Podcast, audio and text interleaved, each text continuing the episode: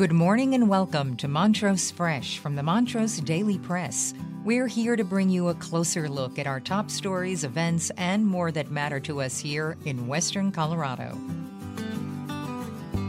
A 57 year old Delta resident, Duane Hamm, tragically lost his life following a violent altercation. Today's episode is brought to you by Elevate Internet.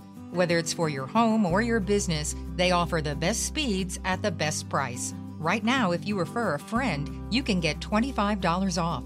Give them a call for more information at 844 386 8744 or visit them at elevateinternet.com. Now, our feature story.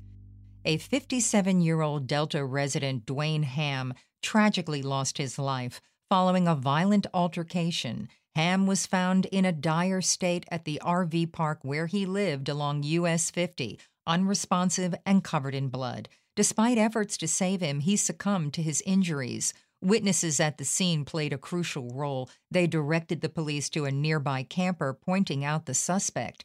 The Delta Police, led by Officer Nicholas Buffington and Sergeant Jake Poole, were quick to respond. They found Hamm attempted CPR, but it was too late. The suspect, 35 year old Corbin Lovato, was arrested at the scene. He's currently being held on a $150,000 cash only bond, facing charges of second degree murder. It's a complex case, with Lovato's past criminal history, including convictions for vehicular homicide, assault, and more. Now let's delve deeper into the details of that fateful day. Officer Buffington encountered a scene of confusion and distress. Hamm was initially found face down, and even after first aid efforts, he was declared deceased. Lovato's arrest is a story in itself. Found with blood on his hands, he showed signs of distress and incoherence, speaking of evil in the world and wrongdoings against his family. His statements to the police were erratic, touching on themes of poisoning, cheating, and theft. The investigation continues with formal charges expected by December 5th. This incident raises many questions about public safety, mental health, and the criminal justice system. You can also stay up to date on Neighbor. Neighbor is a free online forum you can trust to connect with your community, focus on facts, and make a difference. Join the conversation. Visit nabur.montrosepress.com. Also, if you haven't already, check out our new show, Motown Knows. You can listen at montrosepress.com slash podcasts or on your favorite podcast app.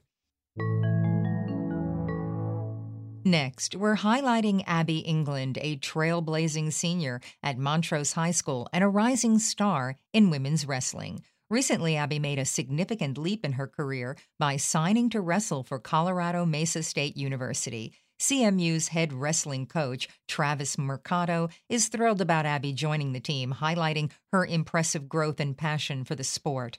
Aby's journey in wrestling began in second grade, initially competing against boys. Her love for wrestling grew, supported by her family's involvement in the sport.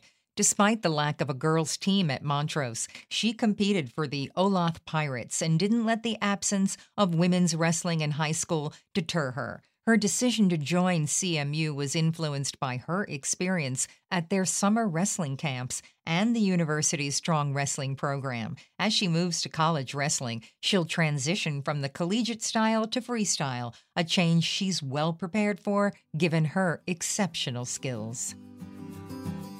That's all for today. Thank you for listening. For more information on any of these stories, visit us at montrosepress.com. And don't forget to check out our sponsor, Elevate Internet. Visit them at elevateinternet.com to learn more. For more than 137 years, the Montrose Daily Press has been dedicated to shining a light on all the issues that matter to our community.